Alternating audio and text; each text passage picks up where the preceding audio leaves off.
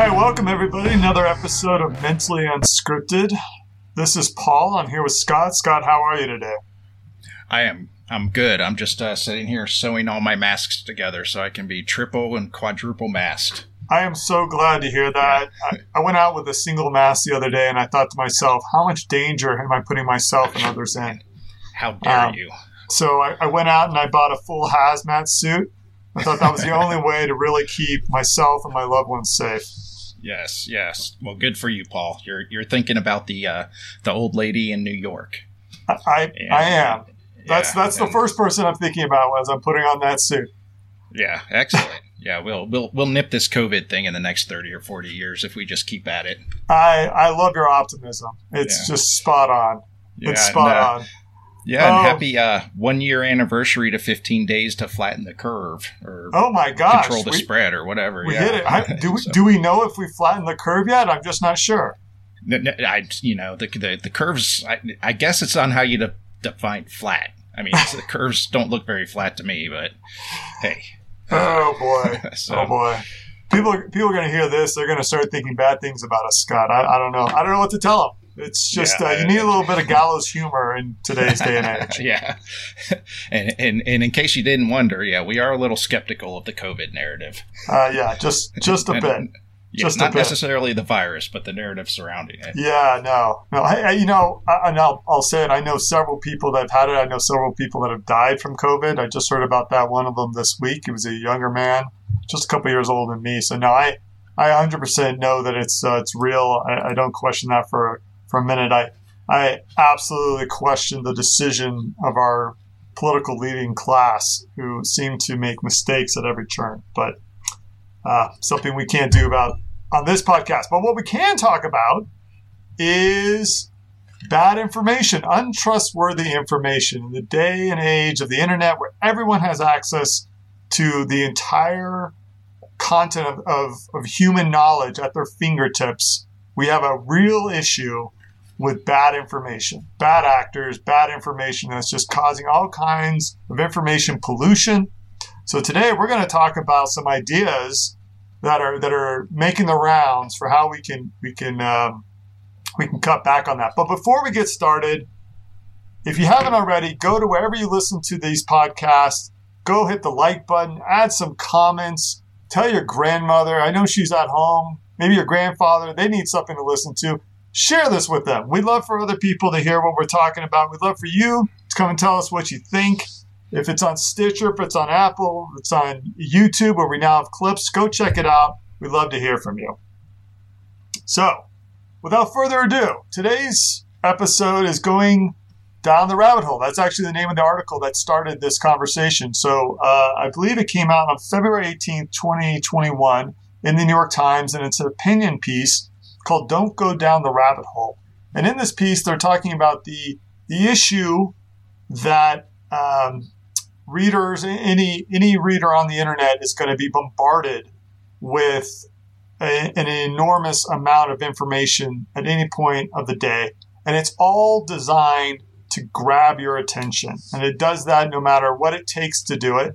And because it's grabbing your attention, uh, it's oftentimes charged emotionally. And when you're charged emotionally, you're going to believe information that may or may not be true. And so this article presents an idea um, called SIFT, which I think we'll, we'll spend some time talking about, and uh, really tries to come up with a heuristic or, or a technique for trying to sort out the real information from the bad information or the misinformation. And I think in doing so, it, it it does both a good job of giving us a sense of the challenge that we face, which I do believe is a real challenge, just like we talked about with COVID. I, I know COVID exists. I know it's a real challenge. Um, I know misinformation exists today, and it's a real challenge.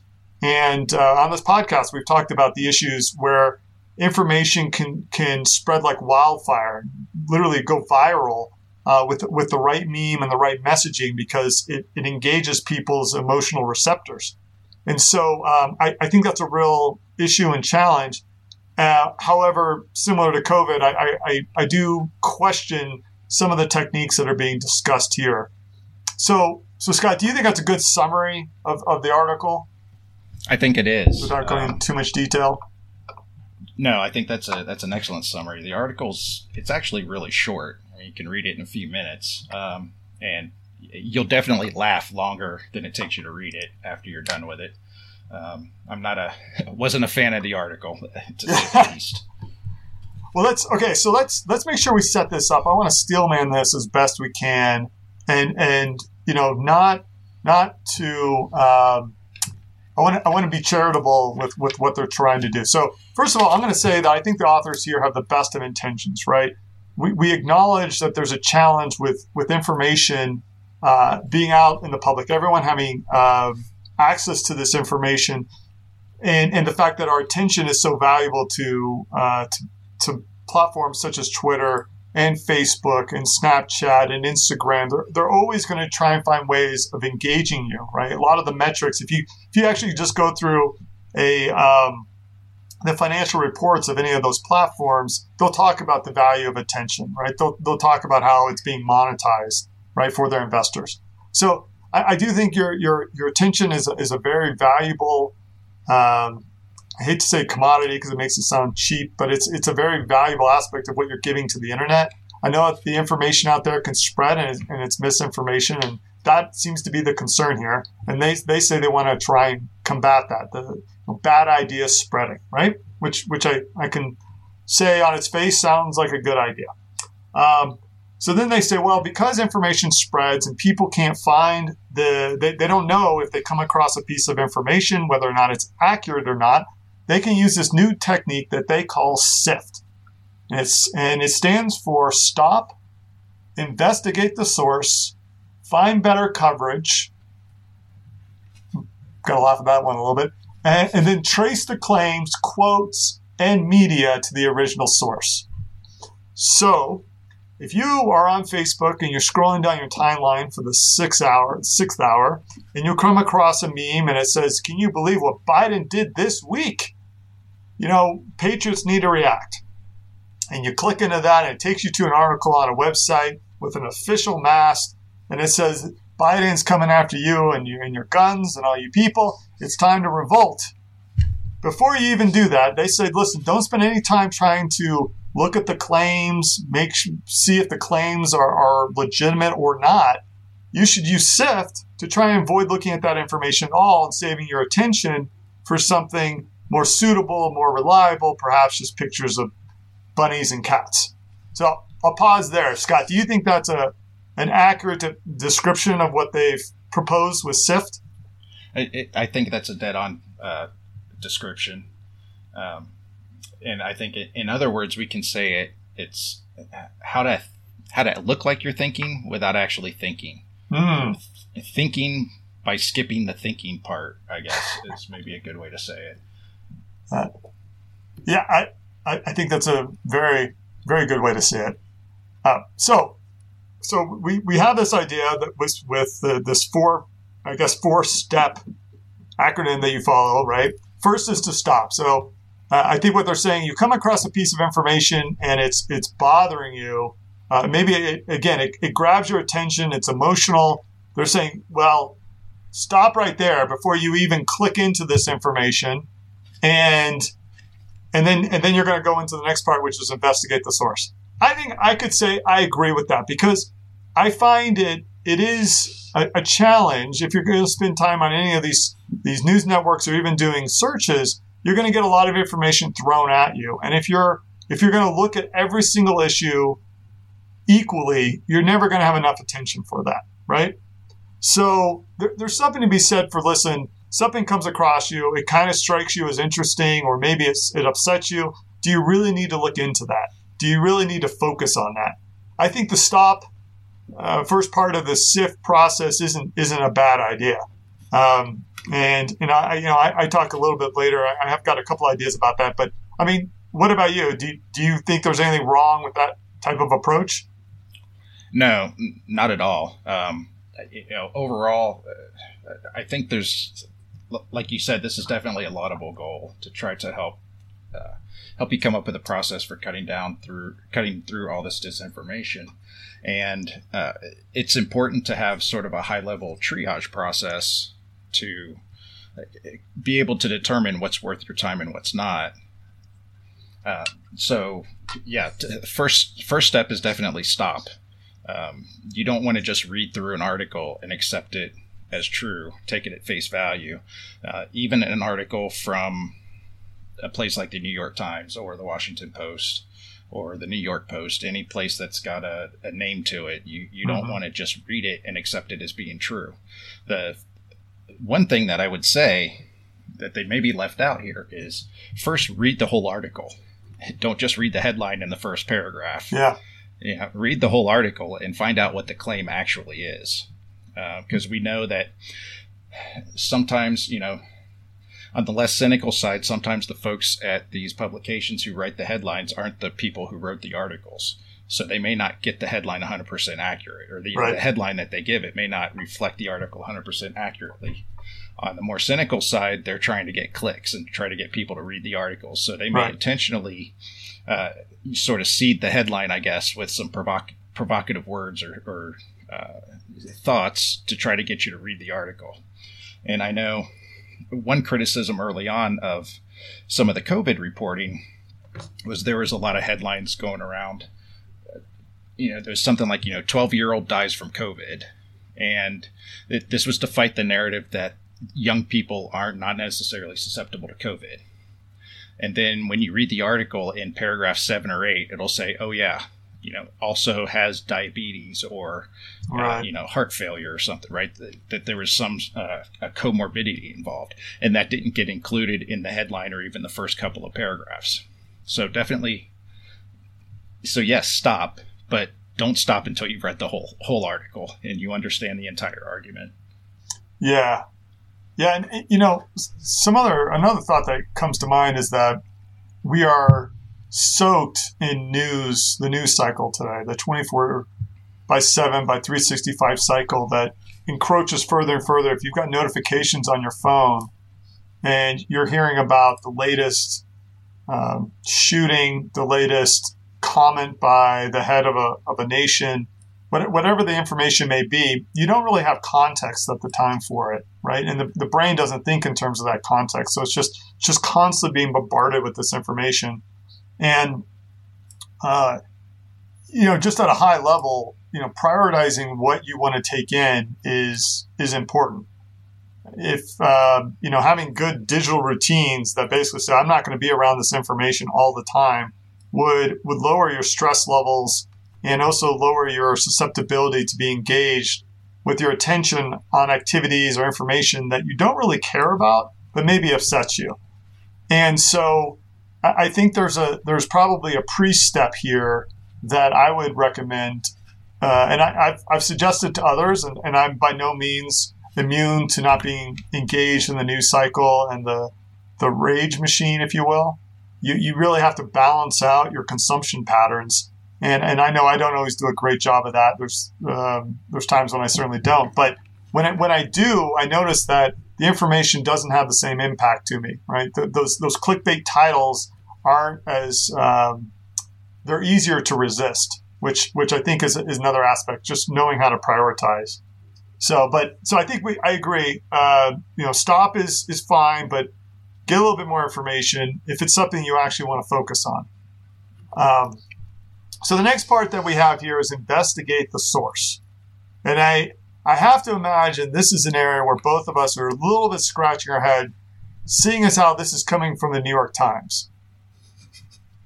Uh, exactly, exactly. That's what I was thinking as I was reading this. Um, it, always consider the source, consider the incentives involved, um, and consider how you're investigating the source too. Uh, Right.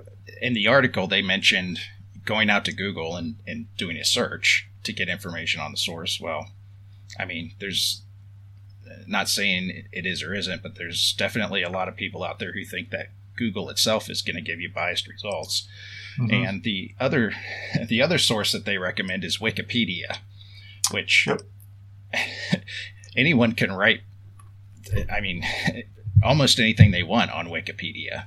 Right. Um, you know, so you, you just don't have. There's no assurance that what you're reading on Wikipedia is accurate, and it's not just someone's opinion. Uh, Right. Just go out there and look at a lot of the the folks who are on the right, and in the first paragraph on Wikipedia, it calls them alt right and racist or something like that, right. just because they've questioned BLM or, or, or something of that nature in the past. Um, so, and so if you do that, or, or let me take the example from the article with uh, what was it, Robert F. Kennedy Jr. Uh, yes. You know where a, a a quick investigation of the source showed him to be an anti-vaxxer conspiracy theorist. Mm-hmm. Okay, but that that doesn't really tell us a lot. Just because he's an anti-vaxxer conspiracy theorist doesn't mean that he's wrong when he criticizes the COVID vaccine. right. So, right. Yeah. Um, that's well. So, so, do you think it's a fair statement to say uh, the way in which they're going about this is to kind of create a sort of tribal affiliation? I feel like it's in group, out group. Like Robert F. Kennedy Jr. is a great example, right? He's part of the anti-vax movement. Therefore, if, if I'm, you know, I see an article from him, a uh, concern about either of these virus, uh, these vaccines coming out, then he's, you know, I, I put that in the camp of those are the those are the silly people that aren't aren't worth taking seriously. Exactly. Um, you know, they mentioned that his his viewpoints are not part of the consensus. Therefore, you shouldn't waste your time listening to him. So right. what you're saying, or I think the actual quote. Um, I think I wrote it down here. Let me see.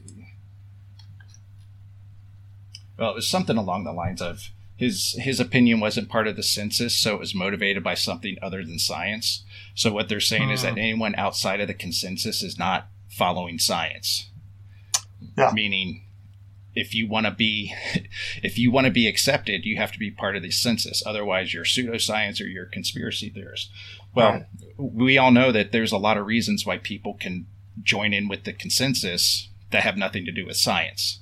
And we know that there are people who can use science to come up with a viewpoint outside of the consensus. Uh, you know, just look at Copernicus and Galileo, right? They right. they were outside of the consensus to the point where they lost their freedom, and yet history's proved them out to be correct. So, do we really want to marginalize people who are outside of the consensus? And when you consider the race for research funding, for uh, jobs at universities, promotions, there's a lot of incentive for people to be in the consensus, so to speak, um, even if it's right. just to not get ostracized out of your social groups. Uh, so, in yeah, and, and out, what? Yeah, I was just gonna say. So whether you're inside or outside of the consensus is, it's almost a moot point. I mean, you, you have to look at the essence or the, the, the meat of the claim right? Not how someone is being classified by uh, some article that you found on Google.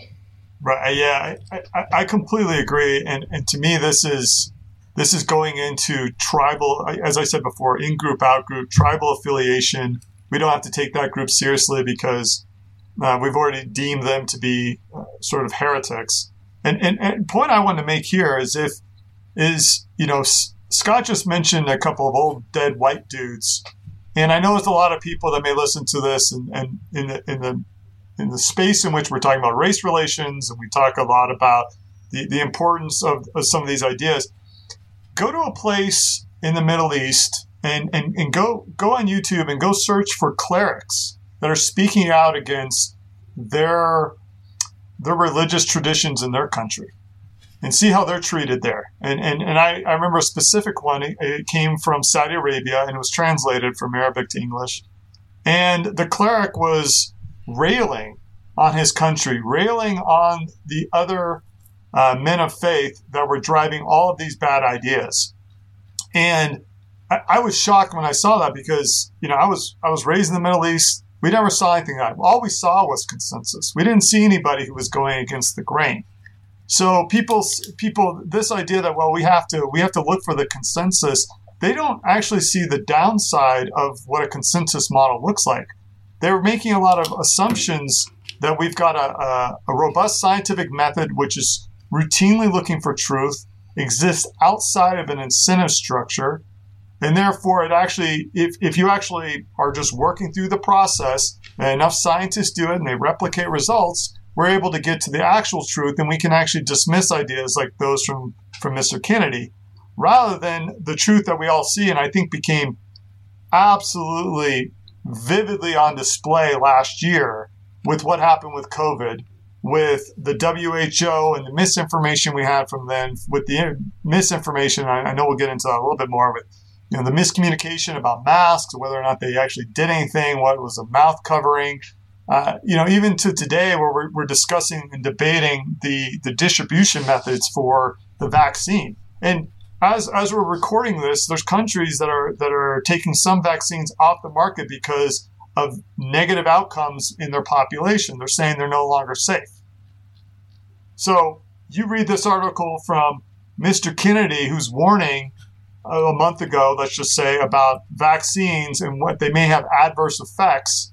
Everyone calls him a nut job uh, on the on the consensus, and then you have you know six weeks later where you have several countries taking I think it was AstraZeneca's vaccine off the market they could be entirely unrelated.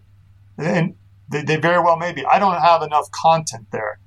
But it, it, it points to the fact that when you just try and take somebody rather than the meat of their argument, you take somebody and just trying to do away with them, you're really doing yourself a disservice.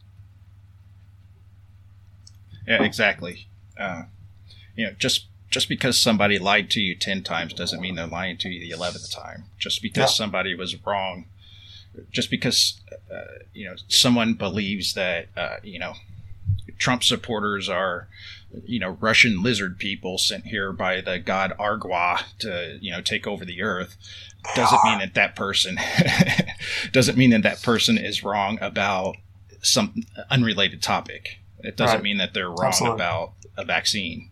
Um, and you know, when I was reading this, I thought back to I think it was last summer where there was a group of doctors who went. They held a press conference, uh, basically attacking the government for withholding um, hydroxychloroquine uh, mm-hmm. from the public, and they were talking about all of their experience, all the success that they had had using hydroxychloroquine to treat COVID and then we started to hear stories about how the one of the ladies one of the doctors who was at the head of this thing had some had some crazy really out there belief about god or something like that. I don't remember exactly.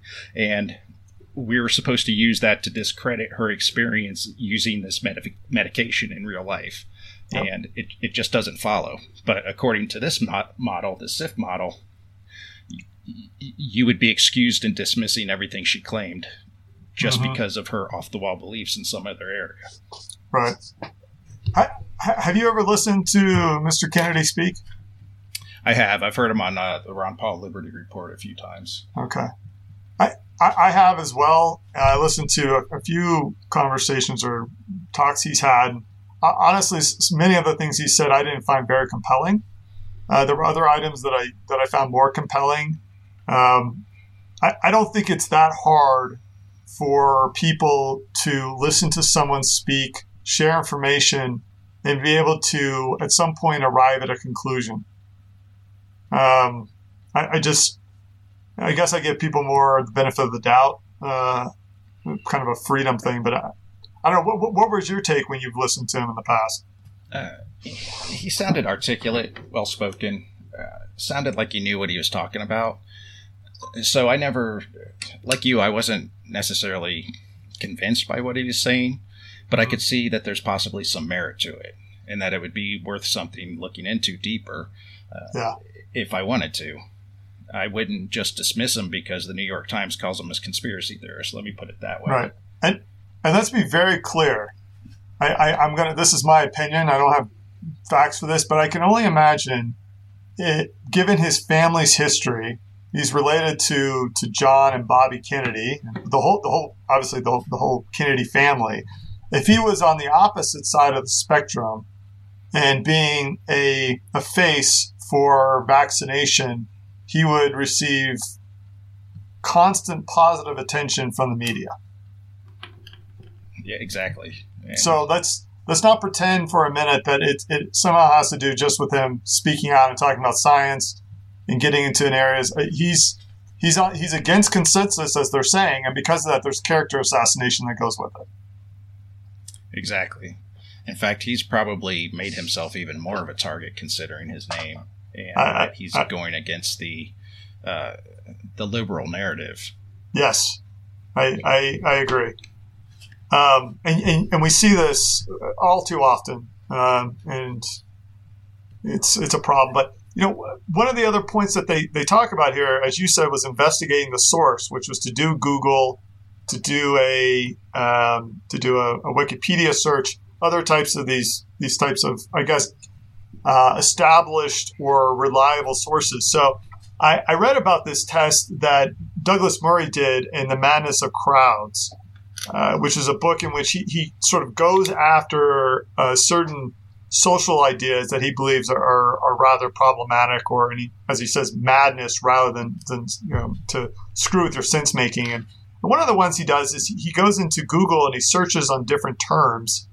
And uh, there's there's some criticism of this. I, I, don't think it's scientific at all, but it, it is an interesting point if you if you type in straight happy straight couples you will get a uh, and you look at the images there you'll see a couple of straight couples and then you'll see some gay couples and they can be lesbians or gays um, and then if you type in happy gay couples you get 100% gay couples or 99% of it right and the point he, he made in the book was that the the algorithm is not giving the information that i'm asking for right?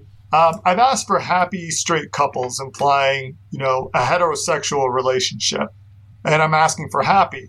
If he came back with people that looked depressed or were contemplating suicide, or they were all single, I would argue that Google is doing a poor job of providing results.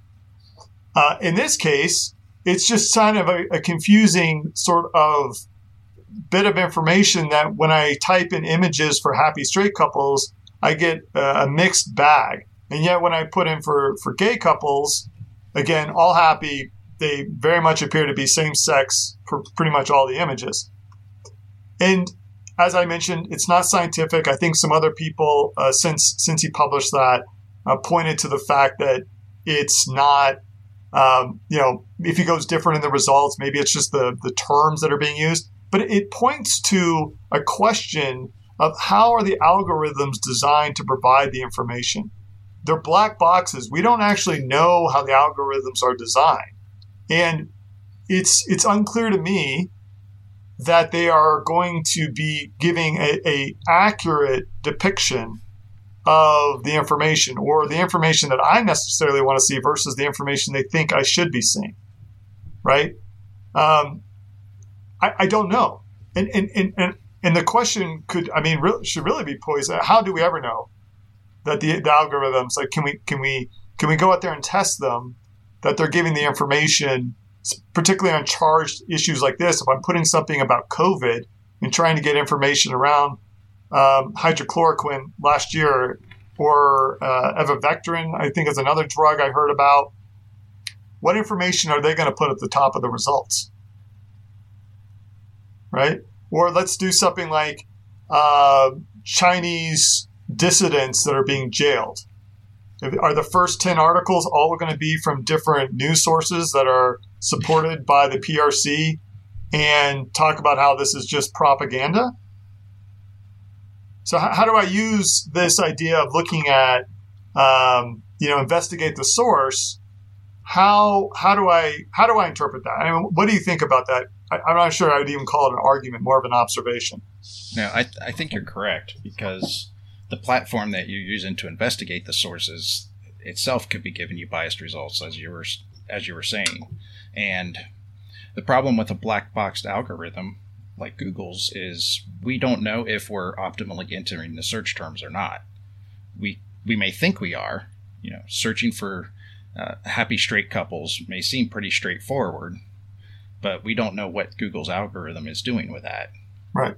The other thing too is that I'm not exactly sure how Google works, but I, you know, you have the ability to tag images. So how do we know that the people who are operating the websites aren't tagging images of happy gay couples with happy straight couple, causing mm-hmm.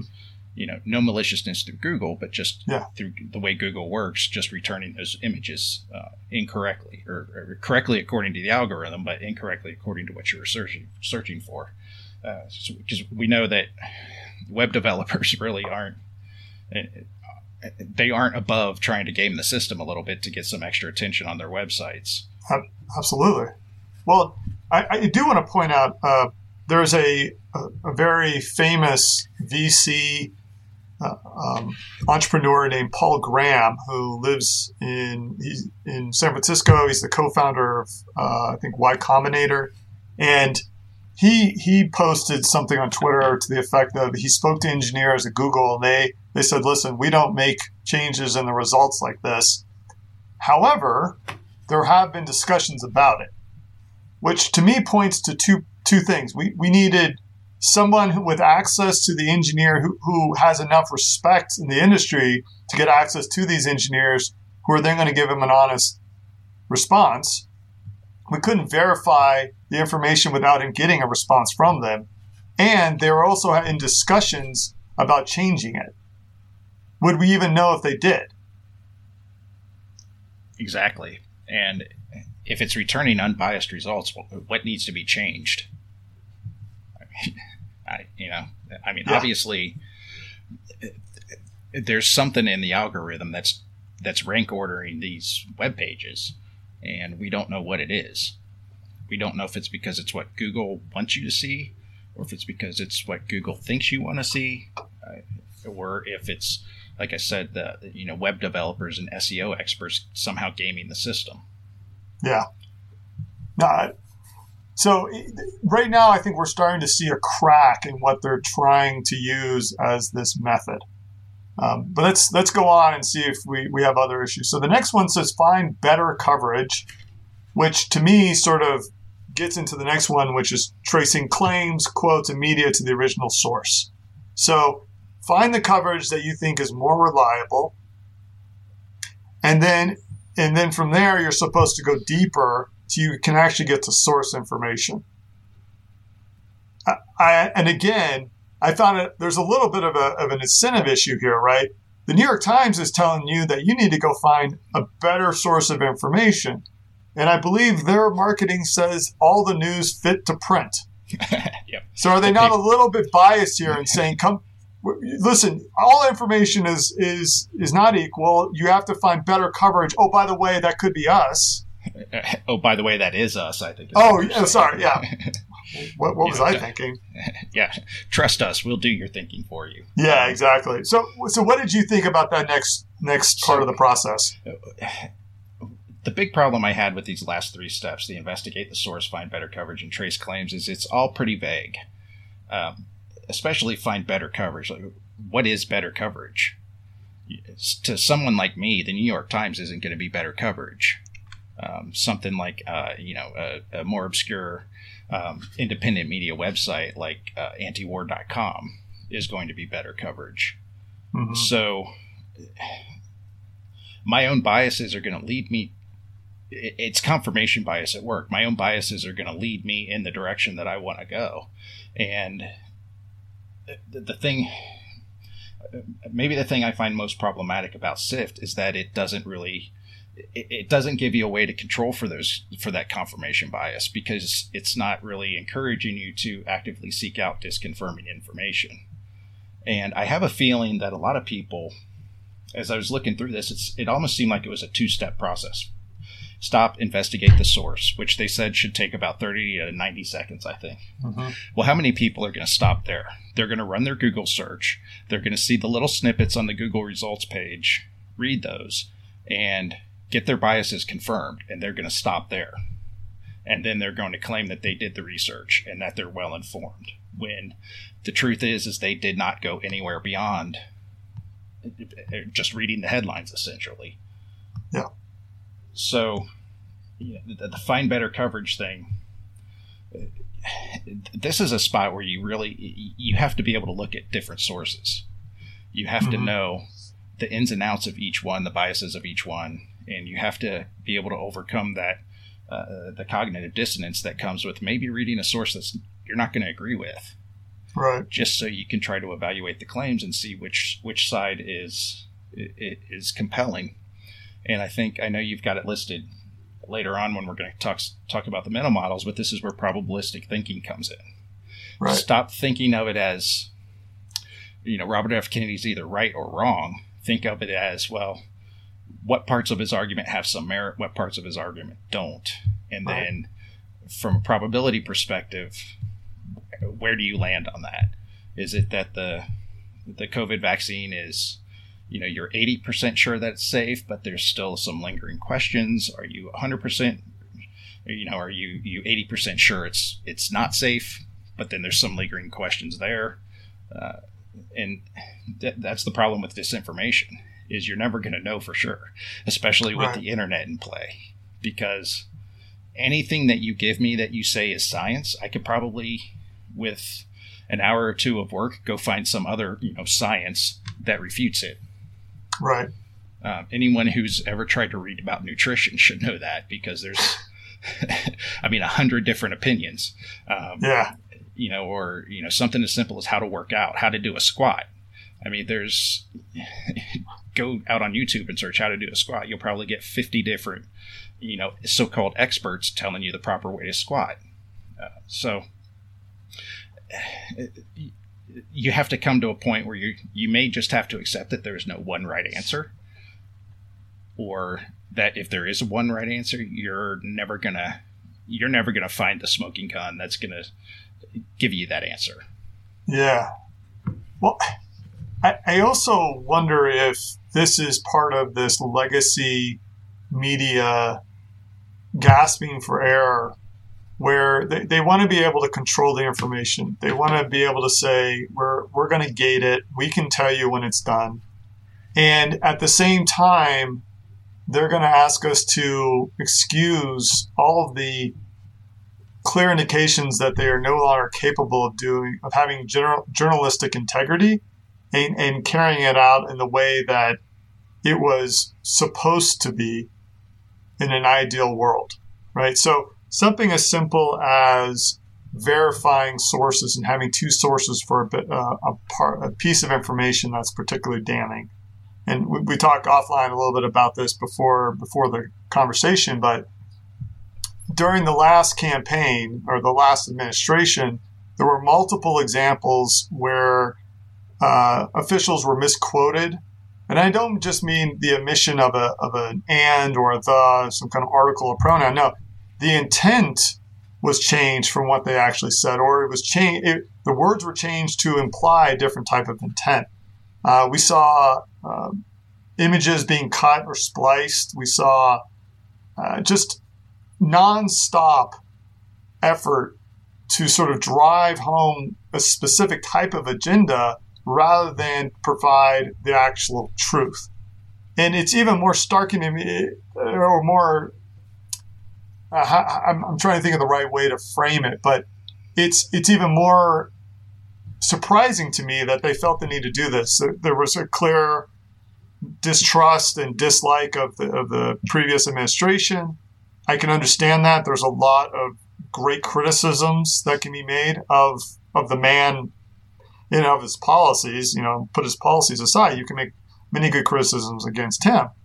But the fact that they're willing to take their standards and just throw them out the window makes it harder for me to see when they're actually doing their job.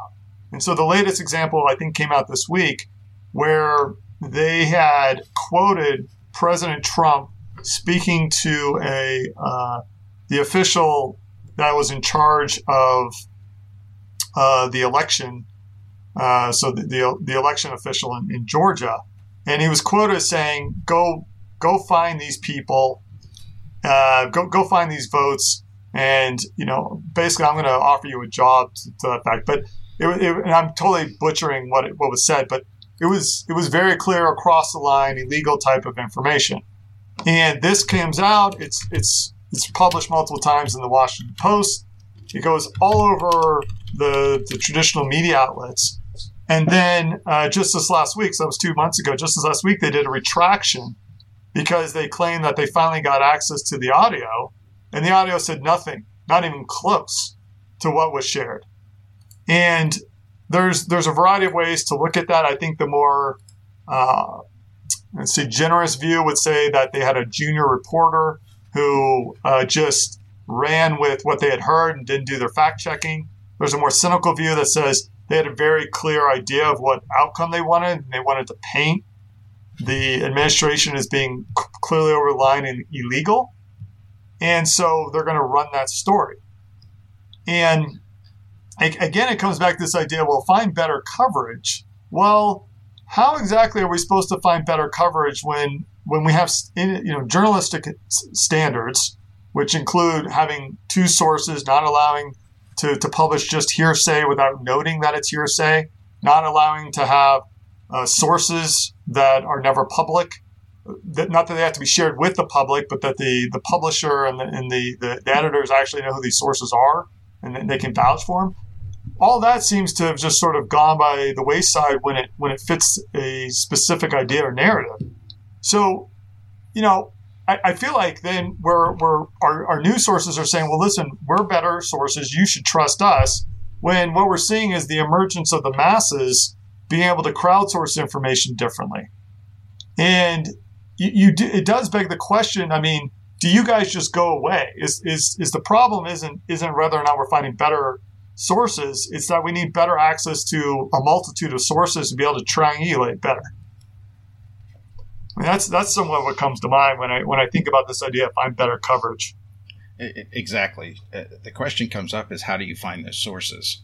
If you're relying on Google, I think your sources are generally going to consist of the New York Times, CNN, and the Washington Post. Yeah. Most of the time. Uh, I know I, you know, I know um, I listen to Scott Horton's podcast, and he's I think the associate editor editor at antiwar.com, and he's he's mentioned several times on his podcast about how they've they've been deranked by Google so that their stories don't appear on the front page. Right. So you know, if you're trying to research, you know, the war in Yemen or something, you're probably going to get a one-sided view of it. You're not going to get the anti-war side. Well, Yemen's maybe not a good example because I think even some of the mainstream sources are kind of turning against that at this point. Uh, but let's say Afghanistan, right? You're not going to get the the anti-war standpoint. You're not going to be hearing from the folks in the military and ex-military who are over in Afghanistan who are now uh, uh picking up the torch for ending that war. You're, you're right. just going to hear the mainstream uh, media and political sources, and that's the danger so, I, and I don't have an answer. I mean, I've I've got my list of things that I look at. Yep. Like I said, because of some of the podcasts I listen to, I'm aware of other websites that present um, differing viewpoints. But for the average person, I, they may not have that. They may look at the New York Times as a credible, unbiased source. Right. Yeah. And that's that's I, one of the problems. I, I feel like, and actually, that gets into this this bias that people have that, that you know that I'll call it I think it's the um, the halo effect or horn effect right? The inverse of each other. So they, they, they take the New York Times they put it on a pedestal. They don't really question whether or not there's other motives right? Because they've kind of selected their sources and any of the information coming from those sources must be believed right? So it, it takes away some of the mental energy it takes to to question. And and you could say the same thing for someone who let's just say, watches Fox News all day and doesn't question any of the information that they're providing. So you can have a, similar effect, uh, but with different slants or political viewpoints on the on the information. And you know, ultimately, if if it's you know, depending on the importance of what you're looking at, you should be. I think the best course of action is to triangulate where you're getting uh, and, and trying to get as many facts as you can from different sources and coming up with an interpretation of, of what they say. Uh, obviously, you're not going to do this on, on everything, on every single news story that comes through. You don't have the attention, which I, I know is part of the reason they talk about SIFT in the first place. You don't have the ability to do that. But if it is something that you care deeply about, that's something that really you feel compelled to be reading about, then it's it's worth the extra extra effort to do that. So I don't think it's just finding better coverage. I think it's triangulating across coverage. Um, exactly. Um, Maybe you know find a, a, breadth of coverage rather than yeah better coverage. Uh, you know, and again, confirmation bias will come in here. If you may think that the New York Times and the Washington Post are the better coverage, while Fox News is the worst coverage because they're handling a story from different angles or, or coming to different conclusions. So yeah. you can't let your confirmation or your biases drive you in one direction. And yeah, you know, uh, and you know, uh, reading articles from a hundred newspapers that are just parroting the New York Times isn't going to give you a breadth of opinion. Right. I, yeah, absolutely. So, so the last step in here, which I already mentioned, is trace claims, quotes, and media to the original source. And I, I, honestly, everything I just said about the misquoting of Trump and his people, and and I've seen it just across the board. It makes this laughable, especially coming from the New York Times. And so, uh, this is a problem. In in in that there is so much money to be made by misquoting and misattributing information to people because one side or the other is going to be gleeful, click to, to read about it. Uh, you're going to make a lot more money lying about people than you are about telling the truth. I think that's the incentive structure for the clickbait model that we see online. And that's that is the the problem that actually getting to the claims, the quotes, the media is is growing harder and harder. Um, I think as, as we just heard this week about you know the quote coming out from Trump and, and being not even close to what was actually said. Right, and and sometimes it's not that the the quotes are are wrong. It's that they are taken out of context, or you're only getting half yeah. of the quote. Um, you know, remember the infamous "there's good people on both sides" from Trump. Right. You know, it, when you just take that one sentence, okay, it, it can definitely sound like he's saying that some of the, the Nazis that were at Charlottesville were good people. But when you listen to the follow up question in his response, where he clarified, he made it clear that he was not saying that the good people were the were the Nazis who were there, but that there yeah. were good people there who were opposed to the bringing down of the to the taking down of that statue. Uh, but the news coverage will often leave that second part out, and so you can't be faulted for hearing that one sentence and thinking that what you're being told is true. Yeah. Uh, and so that's and and then like you mentioned, you know, doctored doctored pictures on the internet. Um, Trump impeachment 2.0, but they had a the Democrats presented a tweet where they had added the check mark next to uh, you know the blue check mark next to some person who sent out a tweet. And and and the, the person that had not earned a blue check mark on tweet on Twitter. And and, and for those who aren't familiar with the blue check mark it is a verification system by Twitter. I think it's about as as accurate as yeah. inaccurate as they come as, as far as verification goes but it's still a step above on the Twitter Twitter right. Sphere. It's it's it's supposed to lend some added credibility to the person, right. you, you know. But as if a, a, blue check mark means you're never going to be wrong or you're never going to have a, a, a, misinterpreting of facts or anything. Um, yeah. But yeah, so as as evidence against Trump, a tweet was presented, and the Democrats had added had photoshopped in this blue check mark in the file to try, I guess, try to add some credibility to it. And when yeah. the Democrats got called out on it, I, I think it was on part of the problem. Another podcast I listened to where they were playing a clip from someone who was defending what the Democrats did by saying, "Well, it was just a small change to the evidence." and, oh my gosh! You know, and it's which, like, which, well, let's sorry, be clear. Any change that, to the evidence is not acceptable. You know, yes. I don't care if it's big or small. And no. if you are going to change evidence, right, you have to be you have to be open about it. You know, say like you know the the original version of this picture was grainy so we enhanced it. So you're not you know so you're seeing a computer enhanced version of this you know.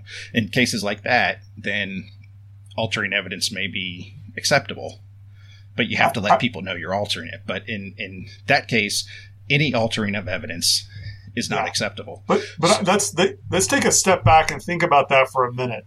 Someone had the idea that we should enhance the evidence so it's going to appear a certain way I, I'm going to take a stand here. I'm going to have an opinion here. Those same people are subscribers to the New York Times, which has a left leaning bias. And, and, anybody who says it isn't, I, I, I really, I'm not sure we can engage too much on that point. If you don't think that, then I guess we just agree to disagree. Has a left leaning bias. How th- they want you to use these types of techniques in order to find the right information.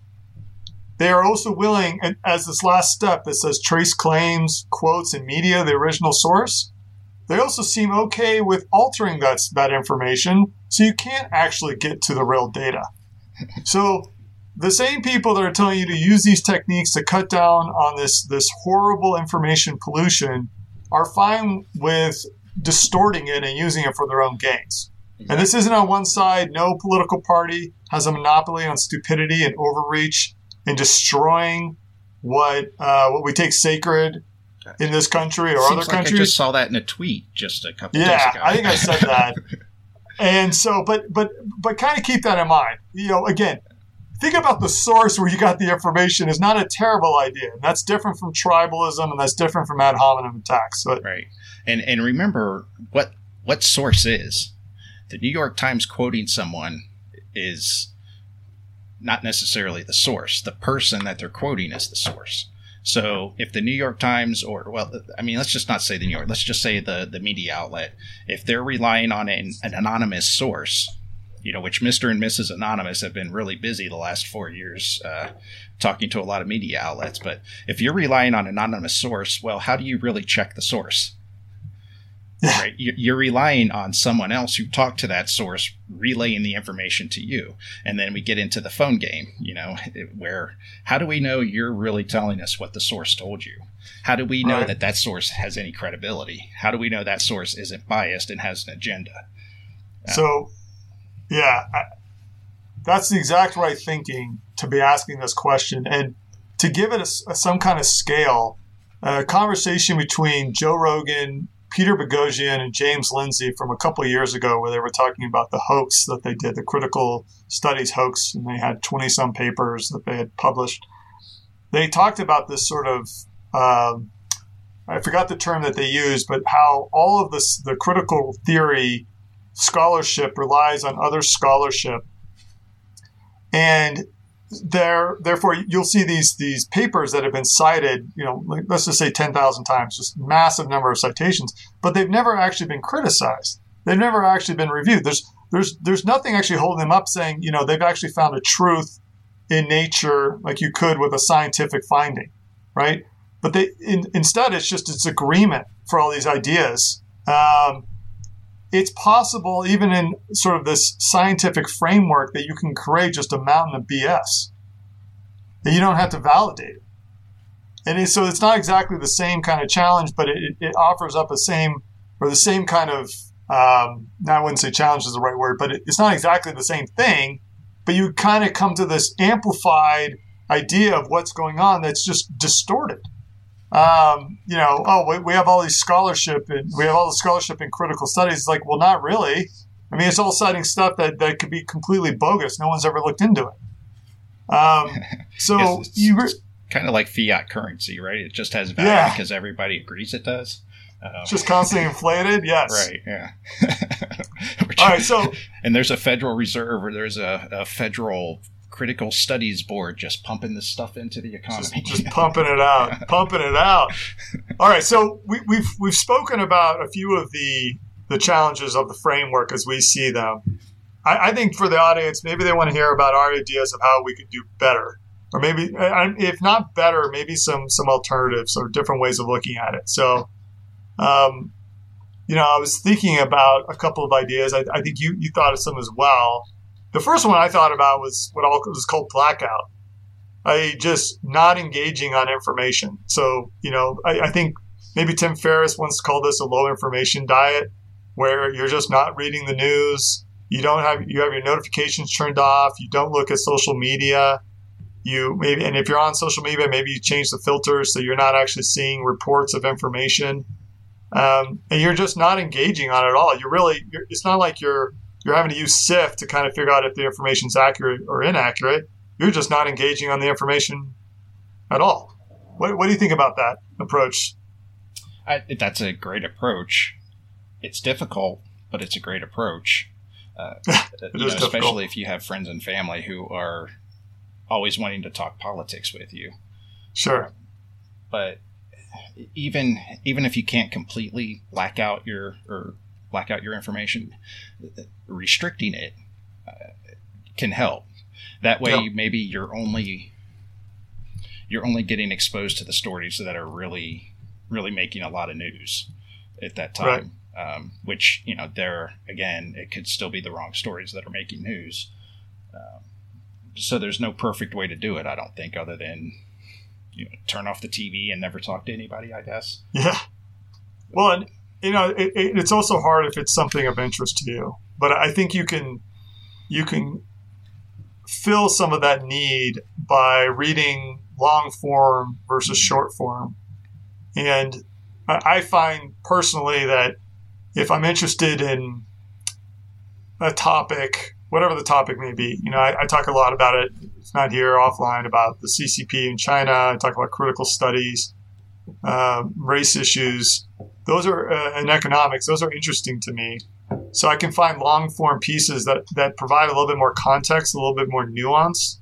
Yeah. And, And that tends to take the temperature down a few degrees for me from when I see a um, an article because it just um, and it also it also fills the, the void because I feel like I'm, I'm I'm answering the questions that are in my head. So I'm curious.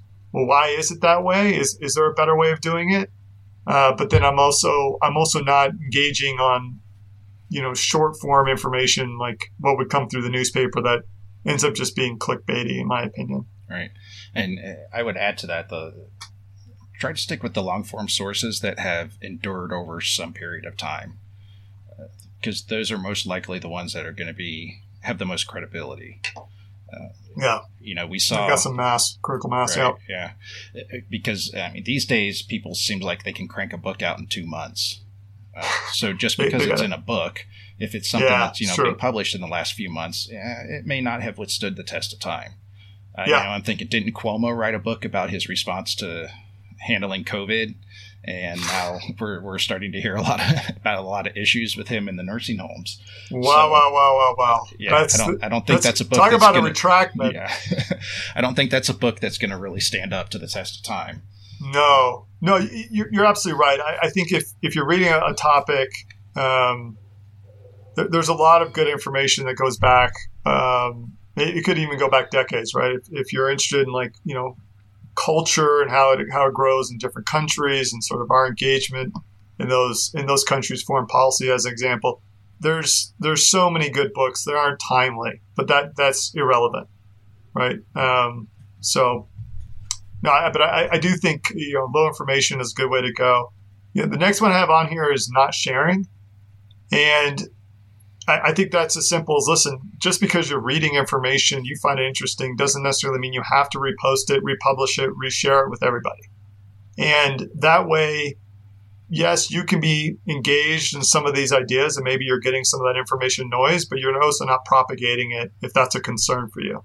What do you think about that? Uh, This is another good one. Uh, you know, uh, be, discriminate highly in what you share, and when you share it, you know, maybe don't always share it as you believe it as the definitive truth. Uh, hmm you know, maybe I don't know, be a little more hedge a little bit. Say, hey, you know, I read this interesting thing in this book, and it said, you know, this, and it's just one source, but I, I, I thought it was interesting, and you know, the author, I've read other books by him or her, and you know, she seems credible, but I, you know, I don't know. Yeah. Uh, you just you have to always be open to the fact that you may not no matter how long the book's been around, how how much time it's it's been around to build up credibility, you still run the risk that, that you know you may be still getting some bad information Yeah, or some, absolutely. something that was believed to be true ten years ago that's now been discredited. Yeah and and that's part of the process and we know that that's that's part and when the process is working correctly the the method will take the the cream rise it to the top and everything else falls out right? We want bad ideas to to um, disintegrate in sunlight. And so if you share information that's old and you can provide some good context around it, it can still be valuable. Uh, but the, I, th- I think the sort of the the principle of you can read a lot but share a little, least publicly like that, is, is a good idea. The, the other thing I would say is that you know podcasts, as, as we're having right now, are, are an interesting medium to share information. However, they are as ours is it's unscripted, right? We don't we don't have all of our thoughts set out in a, in a perfect agenda where everything is contemplated. It's possible we can say things that are inaccurate. I know I do. I'll, I'll, misinterpret a, a fact. And so if, if you're only listening to podcasts to hear information, realize, I mean, that is different from reading a book and even different from reading an article that can be fact checked in a, in a specific way. Doesn't necessarily mean what they're saying is wrong, but I know a lot of people, I, I, always call it the, uh, the, uh, the daily, uh, what was the show um, uh, that came out with Jon Stewart? Oh, The Daily Show. The Daily Show, right. It, you know, I remember way back in the day watching it, being entertained by it, and he he would say like, "Listen, we're not a news show. We cover new stuff, but don't treat us as the news." And I remember a great conversation between him and Tucker Carlson back in the early 2000s, where yeah. he goes after Tucker and says, "Listen, I'm not the news. We're fake. You're supposed to be the news. You're supposed to be real. You're not doing your job." And but it, it didn't matter how many times Jon Stewart said that. You had young people, primarily young people, his demographic, that watched and thought, "Oh, I've received the news." Well, you haven't, right? So, so, so be be careful, and particularly on what you share. Um, it's it, you know you you'd be wise to share a little bit less unless it's photos of your family and other types of uh, pictures that, that people want to see.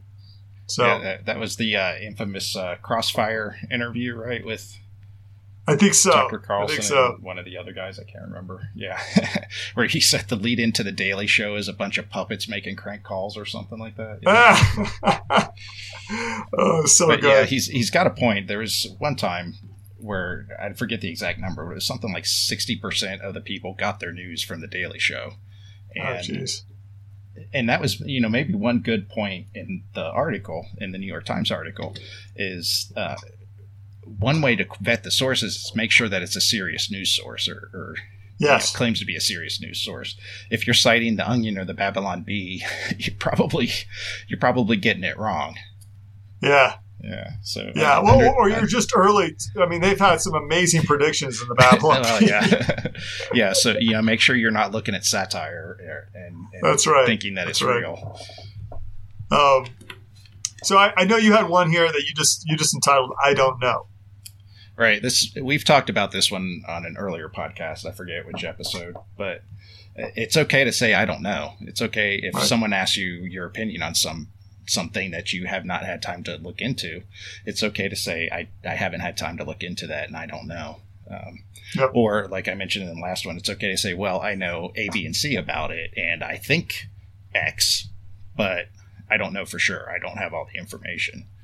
Um, and this one, I think, for me, this is my favorite one because I think a, a, lot of the information, the disinformation that gets out there is coming from people who are convinced that they know and they're unwilling to say, I don't know. And that's, you know, people on podcasts, that's politicians, people in the news media. For some reason, they just don't want to say, I don't have all the information right now. Right. Absolutely. And actually, I saw uh, a post on Twitter about that today where they they talked about it was a video I think from the late '90s, early 2000s of uh, reporters talking about how Amazon was losing all this money and how it just they didn't see how it could ever work. And the, the I think it was actually a post from Paul Graham, and he said something the effect of like reporters are just so smug. Uh, they just think they're so right, and yet they just don't understand exponential growth. Same same thing they got wrong on COVID, um, which which I thought was an interesting observation. But yeah, I mean, saying saying I don't know is is good. I'll I would add to that, you know, if if you're a curious person, you're always interested in engaging with people. Um, you can assume the best of intentions. We talk about uh, sort of different different approaches to take with people for good conversation, but there, there's another side of it too, which is to be defensive and on your guard. If someone's coming to you and you can tell that they're amped up and charged about a topic and they really want to talk about it, something you don't really know about. Realize they may want to flood you with information that's more emotional than logical, and that their desire is just to more rant than anything else. Uh, and that's okay if, if you've got the emotional capacity to do that.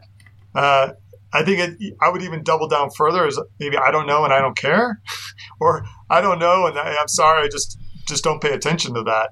Uh, but it's something you know. Topics we take on this podcast isn't going to appeal to everybody, and I, I wouldn't expect it to. And if we went into a room and just randomly sat down next to someone and said, "Well, well, have you heard about the SIFT method? And have you have you really got into all the criticism of it and all the biases?" And that person said, "Listen, I don't care. I'm going to be watching the Celtics play." you know, I, I, would I would absolutely they would they would cry having to listen to me.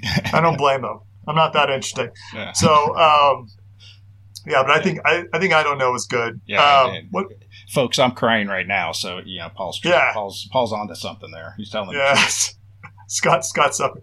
So uh, so the next one I have on here is just sit and wait, and and I think we've kind of talked about that before too. That in, in the 24 7, 365 news cycle where you're always supposed to be uh, in the know, uh, do the inverse of that. Be out of the know. Wait, wait for some time to pass. And this this could not be more timely. There was a terrible shooting in Atlanta just uh, just within the last week, um, and it and I think several of the victims were of Asian ancestry, and because there's been a rise in violence in certain cities, they they they said, well, maybe this is an example of a hate crime, and it was a, a white perpetrator, a, a, young white man who killed them. And a bunch of people glommed on this to talk about white supremacy.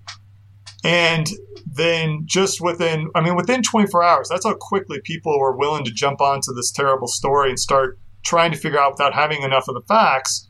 I think one of the uh, people in charge of the investigation said they found they found evidence uh, porn and other sexual paraphernalia that would suggest that this person may have suffered from some kind of um, sexual issue, uh, and that he, they attacked women because they were they were having sexual issues. Um, and I mean, this all happened just within I think it's been 24, maybe 36 hours, and so there's nothing wrong with waiting. There's nothing wrong with waiting to get all the evidence to, to hold out you're not in the hot seat for making a decision. Just because you got that information today doesn't mean you have to you have to do something about it. And I would go back to not sharing if, if you're going to be engaged. Wait wait till you have more evidence. Right. It's it's hard, uh, especially when the news that's being presented to you is being presented in a way to elicit some sort of an emotional reaction. Uh, but I don't know I, really can't think of any times where sitting and waiting for more information has been a bad thing.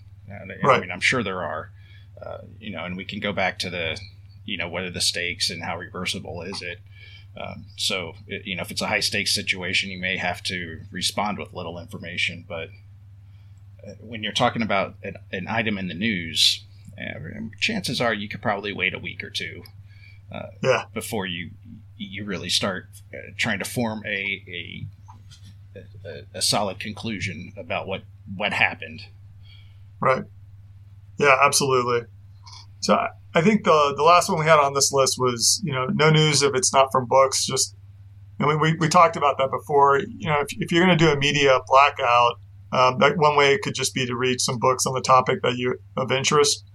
Um, and then, you know, sharing information, if you really feel the need and compelled to share, books oftentimes are able to provide some more context. If you think about it, I mean, the people are trying to bring together the best of them. As, as Scott pointed out, read better books. Don't just, you know, you can read a lot and that's, that's your own prerogative. But if you're reading good books, you're going to be better informed and um, they're going to have more context for what's happening.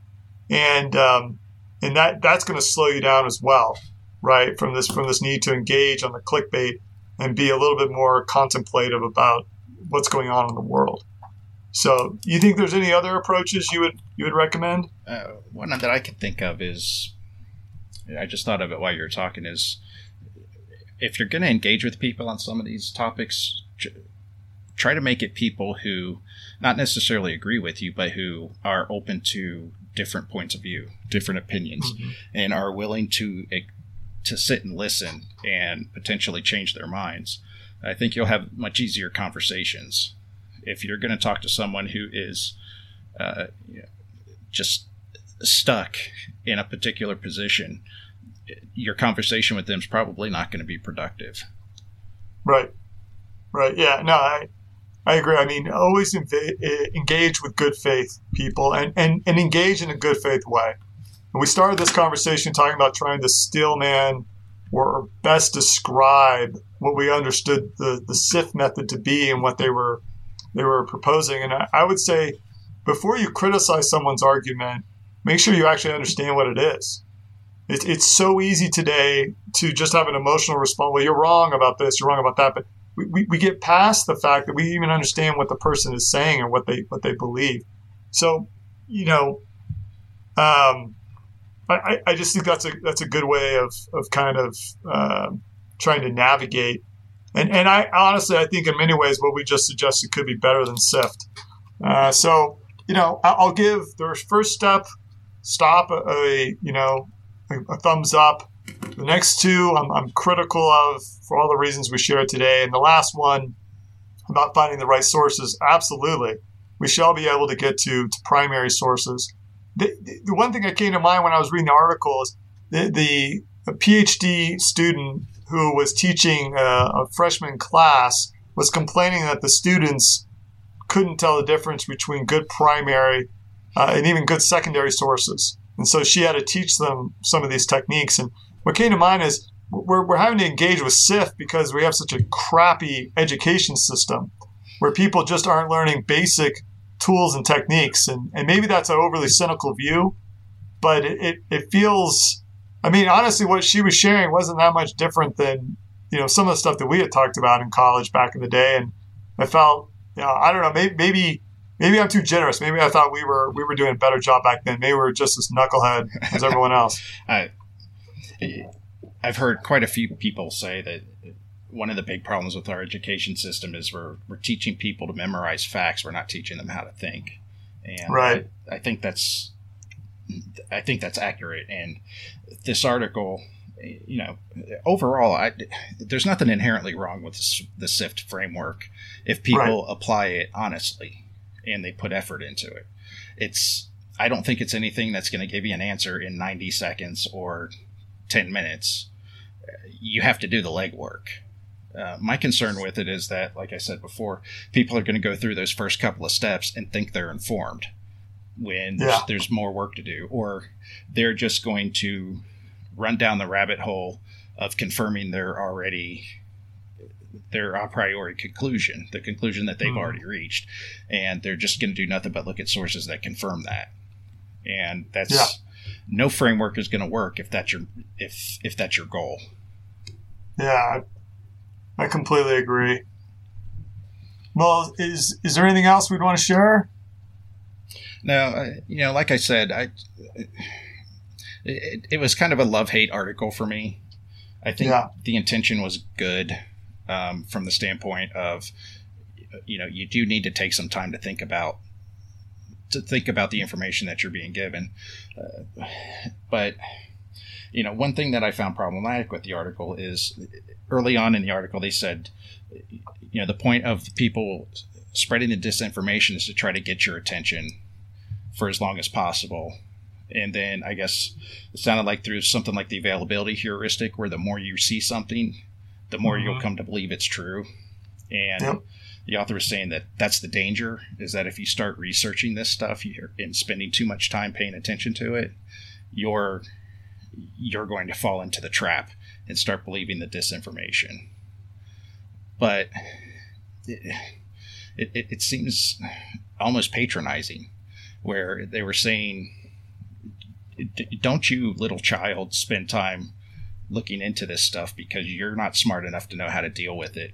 You know, let the adults in the room handle it for you. And as I was right. reading it, I kept thinking, by adults in the room, let let the New York Times and the Washington Post handle all your thinking for you. And and they're it's discounting hard not to have that interpretation, yeah, right? And they're discounting the fact that critical thinking requires time and attention. So yeah. it's like they're saying think critically by not thinking critically, or like I said, think without thinking. So that's yeah. uh, that's kind of the the, uh, the the contradiction that I saw in in the article.